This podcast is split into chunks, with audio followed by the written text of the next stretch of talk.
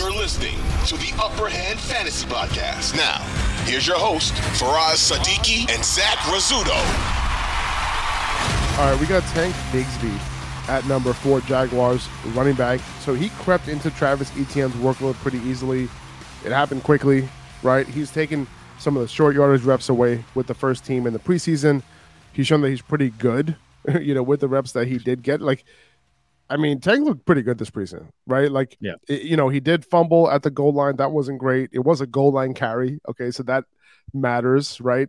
Um, and Etienne, you know, he was one of the worst at the running back position with fumbles last year, right? He lost like five. I think he, I think he lost three of them, had five fumbles, something like that. Um, Yeah. But it wasn't good. Okay, so like, you know, this isn't a clear knock on Bigsby in this backfield at this point. Um, but this is a committee with Etienne clearly at the helm. Okay, no doubt about that. Like, I don't see this situation be like Tank and take Tank is taking over or anything like that. Um, you know, and Etienne's going to be good this year. Okay, the offense is improving. I just didn't love the price, right? Based on the opportunity I think he's going to get. But this is also a good offense, and if Bigsby is going to get opportunity, I think he should be rostered, right? So that we can see how these roles develop, right? Because he got a lot of work early on in the preseason, right? And then Doug Pederson, if you remember, after I think the second or third preseason game, he said that his role is going to increase as the season moves along. That's what he said. So I want to see what that turns into. Yeah. Is it going to turn into a 50 50 split? Is he going to get goal line carries on a good offense? What does that turn into? They've been Right. talking about his hands. Like, is he going to be a better receiver?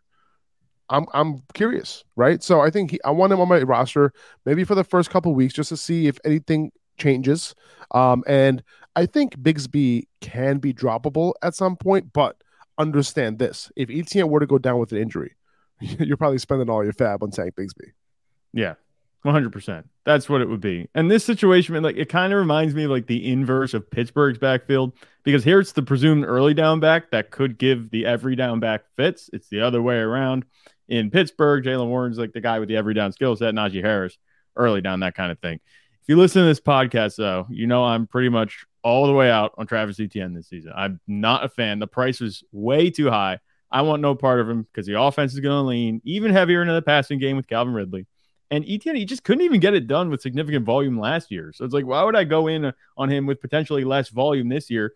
The coaches, like you said, Dougie P, he's talking up Tank Bigsby. I'm not sure that Travis Etienne's just going to be the guy at the top. I think he's going to have the majority of the touches, yes, but I wouldn't just go ahead and assume that this is going to be like a career year for Travis Etienne if Tank Bigsby is going to be semi involved. And like I said, it's going to be pass first. Uh, there are definitely going to be instances this season, though, where Etienne managers are going to get excited. They're going to be like, Jaguars ran in for a touchdown. Who was it?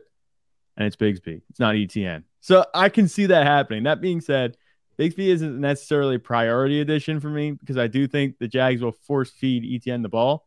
But I think Bigsby will be more of a thorn in the side of Etienne than he will be his own standalone player, if that makes sense. So, like, Tank Bigsby, Yeah. the volume can be there depending on his role. I don't think it's going to be like an Ezekiel Elliott, put him at the goal line every time and he just gets free touchdown situation.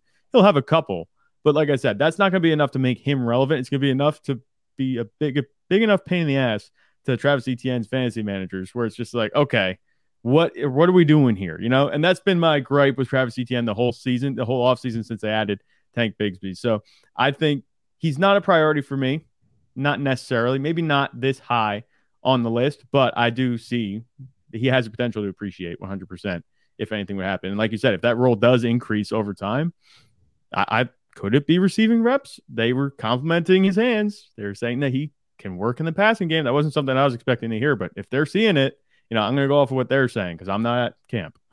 2400 Sports is an Audacy company.